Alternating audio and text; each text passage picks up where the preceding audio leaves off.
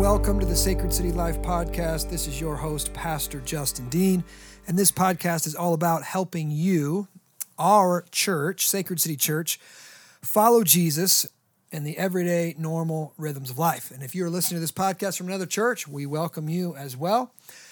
Um, one of the things that we do occasionally on this podcast is we just go kind of beyond the sermon. We we uh, we talk about uh, the sermon on Sunday, um, what went on, what we thought, and then maybe ask some, some questions from it.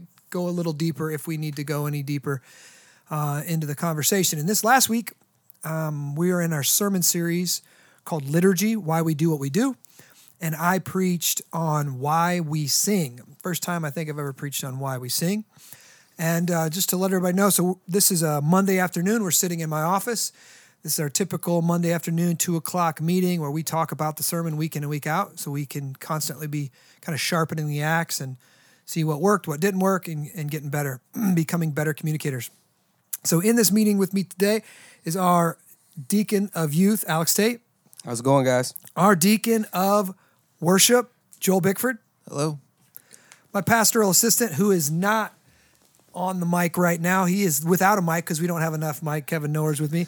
And our pastor of discipleship, Rob Spikestra. Good afternoon. There we go. You should have Got sang that, all. Rob. His voice is going to sound so good on this podcast. I already know. Start singing, Rob. So, uh, this is literally how we start this meeting every single week. Thoughts on the sermon?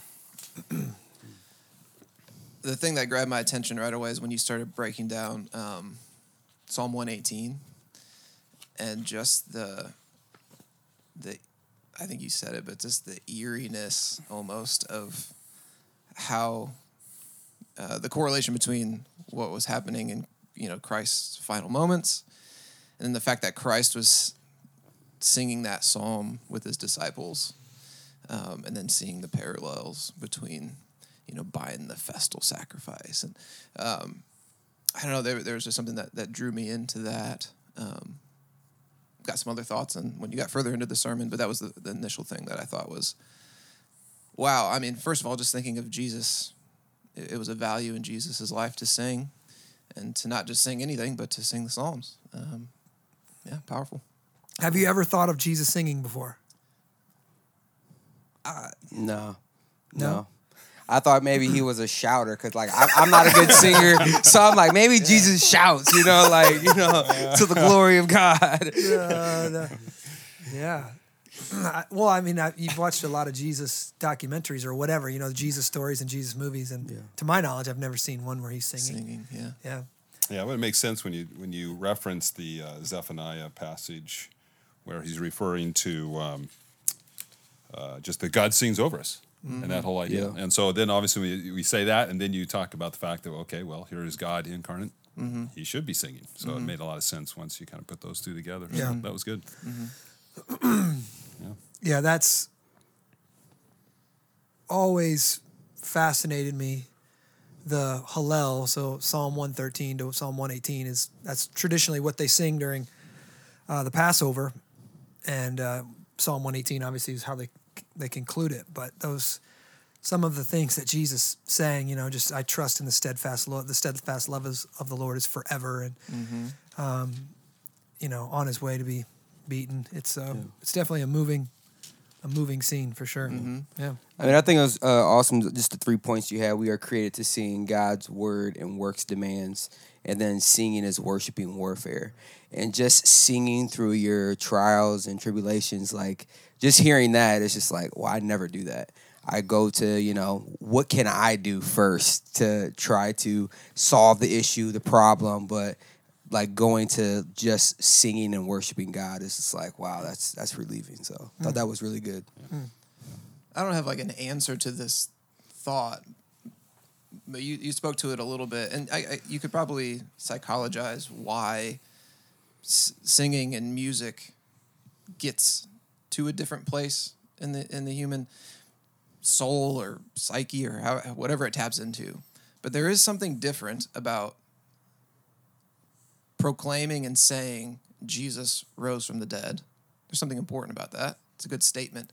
But when you get to sing a song about it, I mean, you, I mean, almost not all the songs, but a lot of the songs we sing kind of just walk through the gospel, and it gets one. Some of them get to a point where you just like you sing about the resurrection, and it just adds a layer of oomph to it. I don't know how, how like why does it mean so much more when I'm there's a melody to this, and there's and maybe we're all doing that together, and there's music behind it. It's it's, it's a powerful thing that gets into it makes it f- feel more true uh, or something. Yeah, well, I think it's whatever happens, we're made in such a way that stories, art, beauty, music all tap into something about who we are, made in the image of God, taps into something there.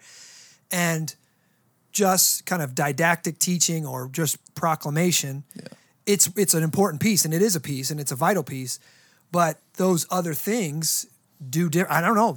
It's like the backdoor approach. It's like when you read a story and you don't realize you just enjoy the story. You don't realize the themes and all the stuff that's going on that are getting like behind all of your maybe even defense mechanisms. Mm-hmm. You know, like so people like when they sit down to read a fiction, they're for a moment suspending disbelief. They're they're reading Star Trek or whatever. Sure, But yeah. but then they, all of a sudden they get caught up in the story and they're getting moved and they care about this alien being or whatever. Yeah. and and it and it can even inspire them to want to be a better human or wanting them to be more courageous and all these different things. That's something about the way that God created us. And music affects different people differently. yeah, um, I love music. I do love to sing, but I can tell it doesn't affect me the way that it affects my wife mm-hmm. or even my kids. My kids are far more moved mm-hmm. by um, by music th- than I am. I I personally memorize quotes and lines Right. and from books, and I can't remember anything from music. Mm. I can't remember lyrics. Mm. I'm not I'm not good at remembering lyrics for whatever reason. I was waiting for you to start uh, like singing like the the breakdown of the song that you Yeah, had in your sermon during the podcast. I thought that'd be good. but that was also cool too. At the end of the sermon, you you highlighted Yeah. some verses that we sang, and that almost had like a reverse thing. It was like we sang them, but then having you read them like poetry almost, or just as here's some here's some like listen to the truths we're singing read. That almost had a reverse powerfulness to it too. Where it was like it drew attention to it in a different way. So Yeah. And that that's again, we're we're trying to we're doing things and we we know we're being formed by them. Mm. So we're not waiting for us to be emotional before we sing with emo- before we sing passionately. Yeah. We're we're wanting our heart to catch up to what we're declaring. Correct. But also we can't just go through the motions. You have to think about what you're singing, right? Mm-hmm. And the more you understand what you're saying, and some of this is this is kind of I- sometimes I'm sitting there and I'm thinking, I bet you half the people in our congregation don't know what that line means. And so they're going to sing it, but, and it's true. So they're declaring it to be true, which is good. And yet they don't probably know really what it means. And so their probably heart's not going to engage the way that uh, somebody else's heart's going to engage who gets what that word means. Yeah. You know, or that line means Yeah. or whatever. So at the end there, yeah, just drawing attention to we just sang this and listen how powerful this Mm-hmm. is, you know.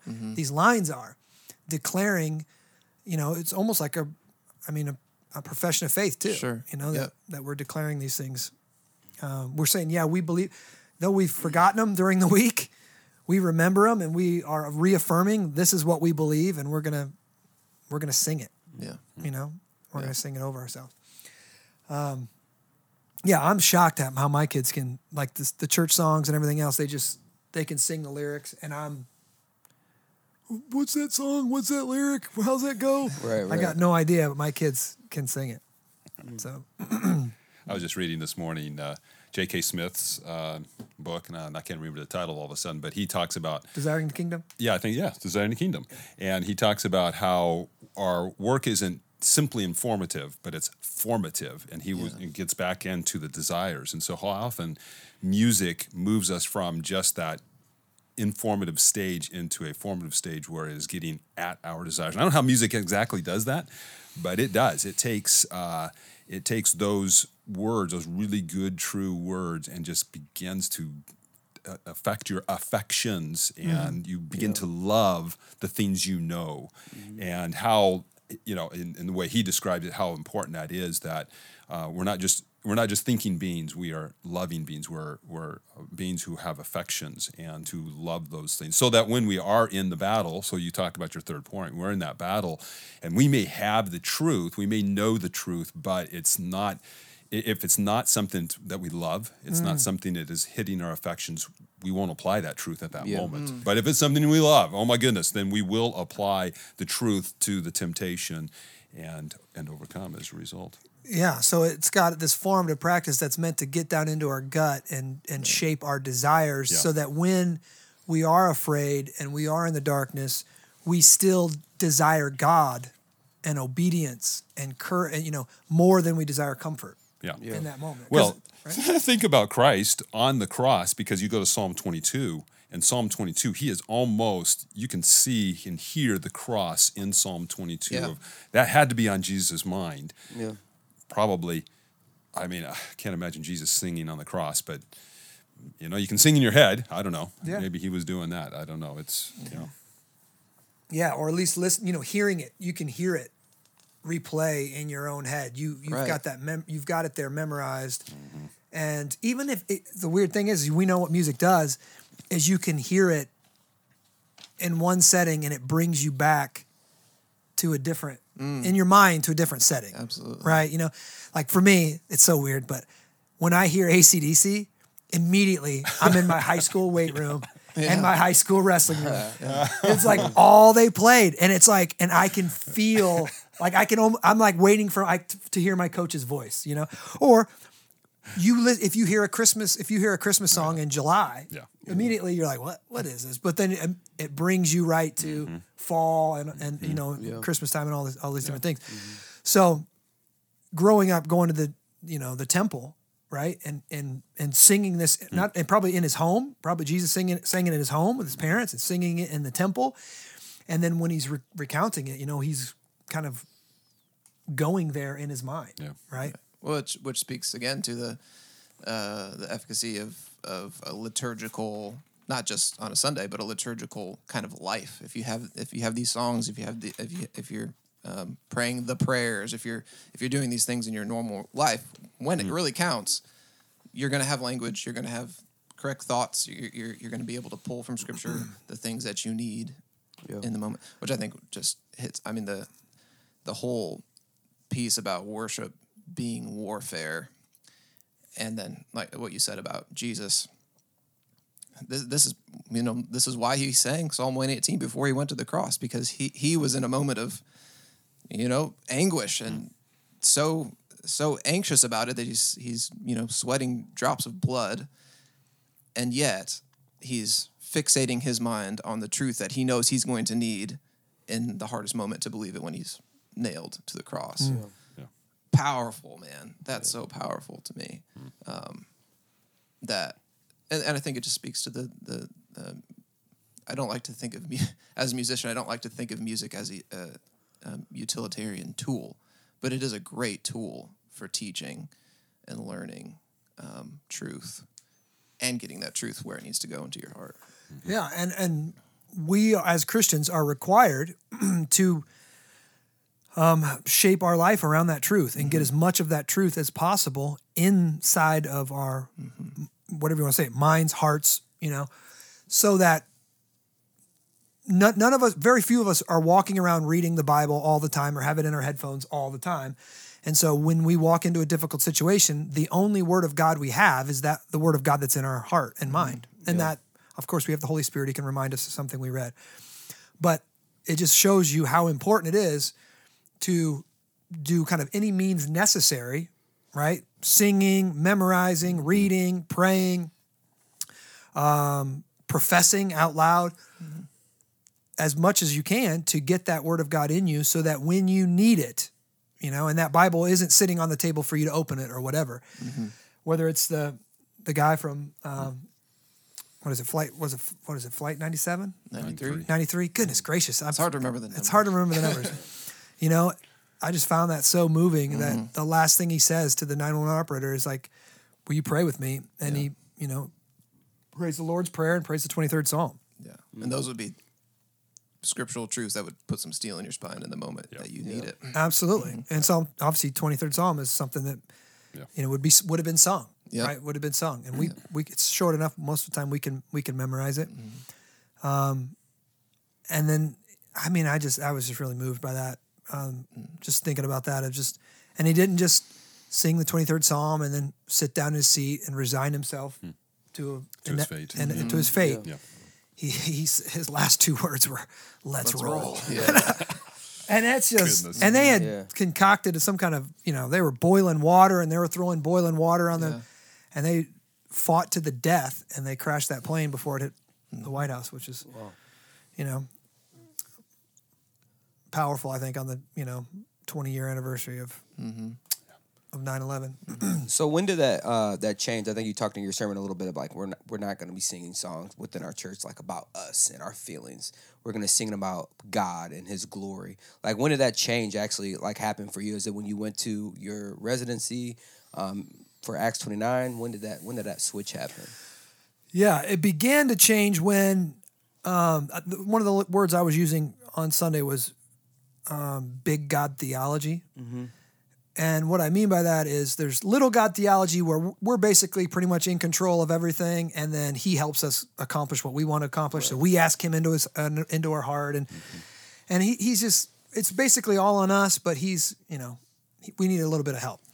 Well, when when when I started understanding the sovereignty of God, and I started under, understanding the glory of God, and I started understanding who God was, and I, I, I got a bigger picture of God, it started that that right there started to change a lot of a lot of you know ways that I did ministry and thought about doing ministry, and so it was even before we went to Omaha because we sat we sat down and said when Joel and I were planning the first service, you know, six days after I got fired, we were like, "Let- let's we want these types of ser- you know, we, we don't want to do some of these songs, we want to do these these songs.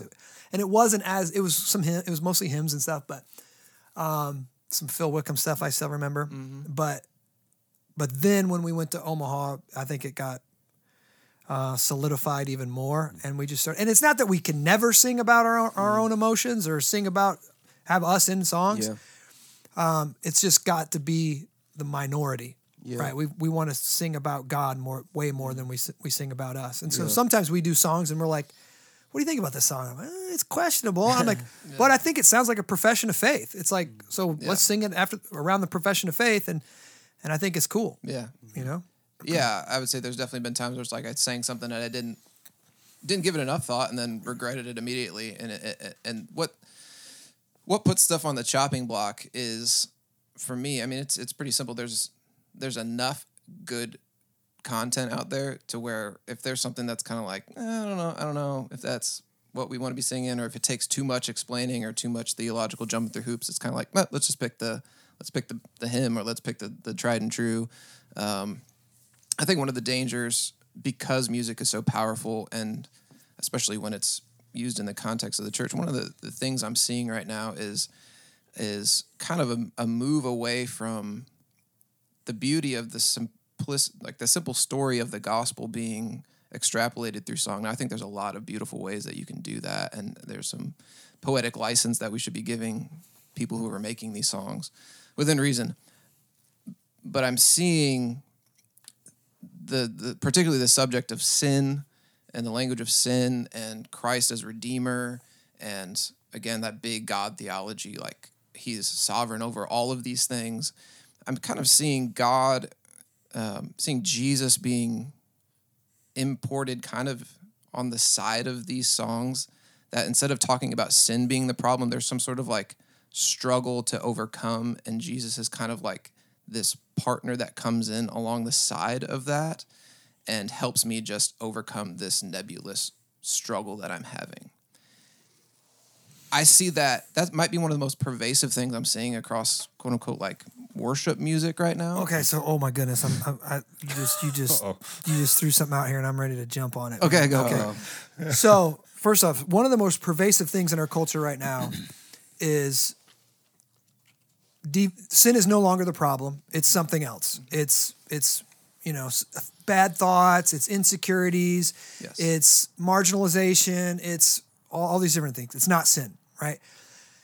And so once you once you've redefined sin, and this was from your sermon actually a couple weeks mm-hmm. ago on mm-hmm. confession. Once you redefine sin, you no longer need a savior. Mm. You need a counselor. Yeah. No, you know what you need? You need an expert. Yeah. You need an expert, either a th- an expert therapist or an expert in biology or an expert in something else. You need an expert. And so our culture right now is they've redefined sin. So all these different problems out there are problems for experts. And so everyone needs to find their own personal expert, whether on YouTube or wherever it is, to help you manage your problems. And what, what you can do is you can, if you redefine sin, but you're still going to church, what you're going to try to do is redefine the Savior. Yeah. Because you don't Yep. need, so what, what is Jesus now? Oh, Jesus is an expert in relationships. Jesus is an expert in dealing with your emotions. Jesus is an expert in finances. Whatever it is that you you you you need your help in, he'll be your expert. Which is completely different. Jesus was an expert in all those things because he's the smartest man to ever walk the planet. But primarily Jesus Christ is savior and that is your greatest need. Yes. Your greatest need is that sin is bringing you to hell. Mm-hmm. And Jesus Christ is the only one that can take that sin away from you and, and offer you redemption. Mm-hmm. So that can be subtle. And that can, and so if our culture's believing that, then, and, and then you have an attractional church that tries to use the, the current needs of society and make them relevant and make the gospel relevant to that situation, then you will be tempted to stop talking about sin. Yeah. And that what people often say, oh, everybody knows they're a sinner. We don't need to talk about sin anymore. Everybody knows they're a sinner. I'm just, I know the children I live with and my children, right? And they don't believe that they're sinners. And most people I talk to don't believe they're sinners. And so I completely reject that. I think sin is still our greatest problem. Jesus is our savior. And we've got to keep that Yeah. and that's where we go against the culture. That's where we go against the culture, and we don't kind of what language you use is co-opt it or come at the side and make Jesus something Yeah. that he that he's Yeah, not. It reminds me of the, I think it's in one of our confessions. Uh, we're asking for forgiveness for uh, treating Jesus as merely a helpful problem solver. Um, kind of sounds like what you're talking about with this expert. Like it's it, Jesus is so much more than that. I mean, he he he's a problem solver, but it's a big problem that he's solving for us. um, yeah. yeah, exactly. yeah. So I think that's good. So I think um, so that's yeah that's why we we keep big God theology. We we focus on who God is, what He's done. Uh, that's our that's our main focus when we're choosing songs. Uh, again, to get our eyes off of ourselves onto Him, from where our help comes from. So yeah, any other thoughts? We got a couple minutes here. We got so I had yeah I had three points. Um, God created us to worship Him. God's words and God's works demand it, and um, singing to God is worshipful warfare. Nice job. You got it. Memorize, Your own memorize message, man. Got That's it. nice. Got it. yeah. so I, I was just thinking about the person, you know, who maybe, you know, eh, some people can push them like I can't sing, uh, and then you can put. I think you even said like I can't sing, but I can shout. You know, some people get there easier than others, maybe bers- based on personality. But to the person who's stepping into the gathering and maybe is just waiting for the music to get over with, um, I would encourage them in that point about that God's works and word uh, demand it to be obedient first and see if God doesn't bless your engagement. Your take a step further in your engagement with God and worship and singing and engage in your body into whatever level you um, are gifted to be able to do that. And if that's just shouting or lifting your hands or being engaged, um, I'd be obedient. Be obedient to the Lord in that, and see if He doesn't fill you with joy and, and fill you with Himself. Um, yeah, because I can see. I think I can see some people that they want to be there, but they're not really sure how to engage because it's not doesn't maybe feel like it comes natural to them to engage musically or you know in singing. But Well, I would say also, and I didn't have time to go into this, but God's words and God's works demand it. What that means is the more you understand God's words, the more you're going to want to sing because mm. it's going to move your heart in such a way that the natural reaction is to sing about it.